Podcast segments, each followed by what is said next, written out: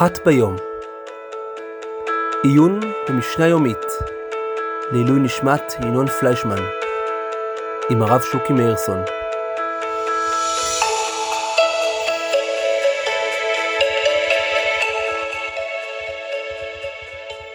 שלום רב, אתם מאזינים לפודקאסט אחת ביום, עיון יומי במשנה מבית ישיבת תקוע, לעילוי נשמת חברנו ינון פליישמן, זיכרונו לברכה. אנחנו נמצאים במסכת פאה, פרק ד', משנה ח', אבל לפני כן אני רוצה להוסיף עוד אה, עיון נוסף במשניות שלמדנו בפעם הקודמת. במשנה ו' אה, למדנו אה, לגבי אם אדם נוכרי קצר את השדה ואחר כך התגייר. אז אם הוא קצר את השדה ואחר כך התגייר, הוא פטור מלקט שכחה ופאה, אבל רבי יהודה מחייב בשכחה, שאין השכחה אלא בשעת הימור. כן, כיוון שמצוות שכחה היא גם כאשר מעמרים עומרים בשדה, אז לכן אה, אה, רבי יהודה חושב שאם הוא נהיה יהודי לפני שהוא הימר את העומרים, אז הוא אה, חייב, חייב בהימור. לעומת זאת תנא קמא אומר שהוא נפטר מזה בגלל שבשעת הקציר זה היה פטור, ממילא זה יהיה פטור אחרי זה. זה היה במשנה ו'. משנה ז', אני אקרא אותה ואז נרחיב. אמרנו במשנה ז', הקדיש כמה ופדה כמה, חייב. עומרין ופדה עומרין, חייב. כמה ופדה עומרין, פטורה, שבשעת חובתה הייתה פטורה. זאת אומרת, במשנה ז' אנחנו מדברים על מצב שאדם הקדיש את השדה שלו, ואם השדה יקדש אז היא פטורה בעיקרון מהמצוות לקט שכחה ופאה, אבל אה, הוא הקדיש את הקמה ופדה חזרה את השדה עוד לפני שהוא קצר את הקמה. אז הוא נשאר חייב, כי בעצם בשעת הקציר הוא חייב. אם הוא כבר קצר את השדה לפני ההקדש, ואז הוא הקדיש את זה בתור עומרין, והוא פדה את זה שוב פעם, אז גם על זה הוא יהיה חייב בלקט שכחה ופאה, בעיקרון מדובר פה על אה, שכחה, בגלל שהוא אה, התחייב כבר בשעת הקציר, ועכשיו רק כאילו היה באמצע מן הפסקה שזה היה הקדש, וזה חזר להיות חולין, ולכן הוא יהיה חייב. כמה ופדה ומרין פטורה, שבשעת חובתה הייתה פטורה. זאת אומרת, אם הוא קצר את השדה בשעה שהיא הייתה אה, בשעה שהיא אה, הייתה, הוא, הוא סליחה, הוא הקדיש את השדה כשהייתה קמה, ואחר כך הגזבר, ההקדש בעצמו קצר את השדה, ואחרי זה הוא פדה את זה כשזה, בזמן שזה עומרין, אז היא פטורה, בגלל שברגע הקציר, אז היא הייתה פטורה, מ, אה, בשעת חובתה הייתה פטורה, הייתה פטורה מלקט שכחה ופאה.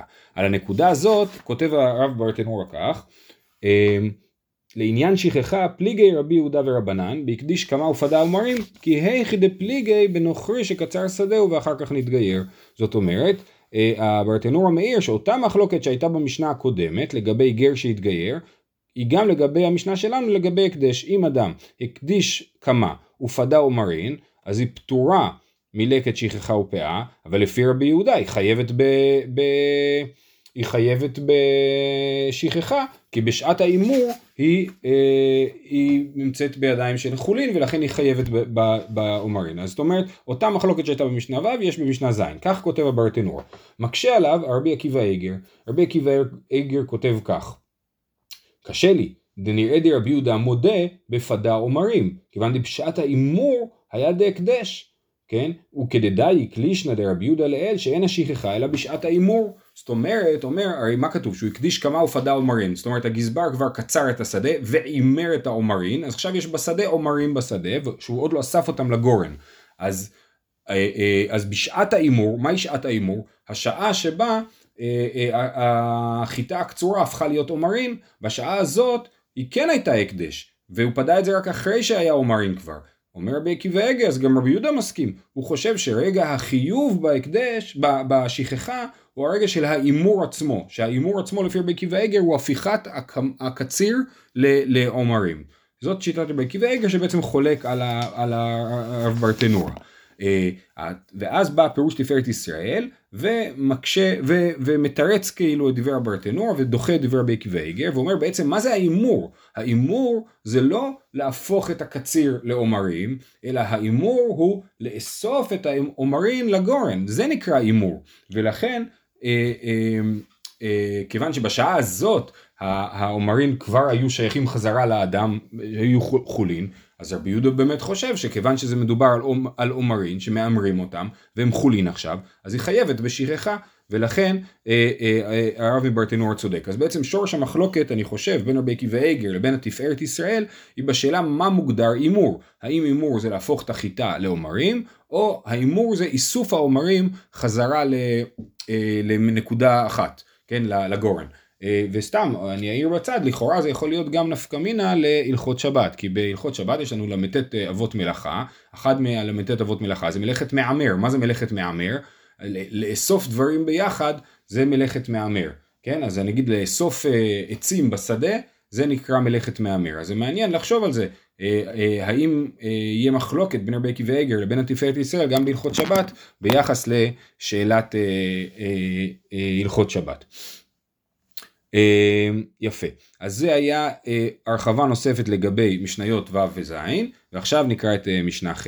אומרת המשנה, כיוצא בו, המקדיש פירותיו עד שלא באו לעונת המעשרות, ופדען חייבין. מי שבאו לעונת המעשרות ופדען, חייבין. הקדישן עד שלא נגמרו, וגמרן הגזבר ואחר כך פדען, פטורים, שבשעת חובתן היו פטורים. זאת אומרת, המשנה לוקחת את העיקרון שהוזכר במשנה הקודמת ביחס ללקט שכחה ופאה, ומיישמת אותו גם על מצוות מעשרות. כן? יש לנו מה שנקרא עונת המעשרות. עונת המעשרות זה השלב שבו הפירות מתחייבים במעשר. אם אני הולך בשדה וכותף אני יודע מה, תפוז ואוכל אותו, אני לא מתחייב בתרומות ומעשרות, כן? זה, זה קשור לשני אה, מדדים. מדד אחד זה מדד של עד כמה הפירות או החיטה בשלה, כן? אם זה לא בשל עדיין, זה עוד לא הגיע, שוב, לפי הגדרות שונות של בשלות שנידונות בהרחבה במסכת אה, מעשרות, כן? אז אם זה לא בשל עדיין, אז זה לא מתחייב בתרומות ומעשרות, זה מצד אחד, ומצד שני גם הפעולות החקלאיות, זאת אומרת הפעולות החקלאיות עד שלב מסוים, אז הפירות עדיין לא חייבים בארות ומעשרות, בתרומות ומעשרות, ולאחר שלב מסוים אה, הם כן חייבים. אז לדוגמה, אם אנחנו מדברים על חיטה, אז זה נקרא מרוח הקרי. אה, מרוח הקרי זה אומר אחרי שכבר... אה, אחרי שהבאנו את החיטה לגורן, אנחנו ממרחים את הקרי, זה השלב שמתחייב אה, שמתחייבים בתרומות ומעשרות. אז אם בשלב של מרוח הקרי, הקרי עם כף, כן, עם קרי זה מלשון, אה, קרי זה אה, כמו ערימה, כמו, אני חושב שזה כמו המילה כרית, כן, שזה ערימה של דברים. אז כשהוא ממרח את הקרי, זאת אומרת הוא מחליק את הפנים של הקרי, זה נקרא מרוח הקרי. אז אם בשעת מרוח הקרי הפירות, התבואה הייתה שייכת להקדש, אז היא פטורה מתרומות ומעשרות. אבל אם בשעה הזאת היא הייתה חי... אה, לא הייתה שייכת להקדש, אז היא חייבת בתרומות ומעשרות. ולכן המקדיש פירותיו עד שלא באו לעונת המעשרות, ופדען לפני שבאו לעונת המעשרות עדיין חייבים.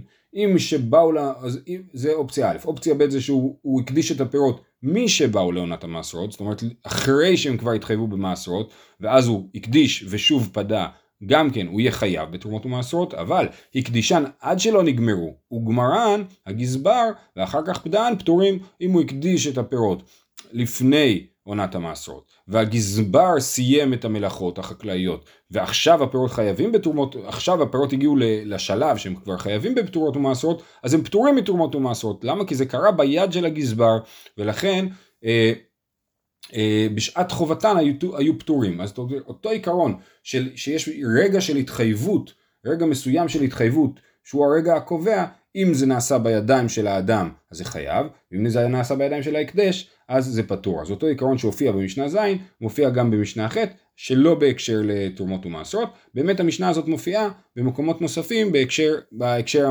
הטבעי שלה יותר. פה זה רק מופיע בשביל כאילו שזה אותו עיקרון. כן? אבל באמת הנושא שלנו זה לקט שכחה ופאה ולא תרומות ומעשרות. אז המשנה הזאת מופיעה על הדרך בגלל שהיא עוסקת בעיקרון דומה. אז זהו, עד כאן אה, אה, מסכת פאה, פרק ד' משנה ח', נקרא שוב פעם את המשנה. כיוצא בו, המקדיש פירותיו עד שלא באו לעונת המעשרות ופדען, חייבין. מי שבאו לעונת המעשרות ופדען, חייבין. הקדישן עד שלא נגמרו, וגמרן הגזבר, ואחר כך פדען, פטורים, שבשעת חובתן היו פטורים. זהו, עד כאן להיום. שיהיה לכולם בשורות טובות.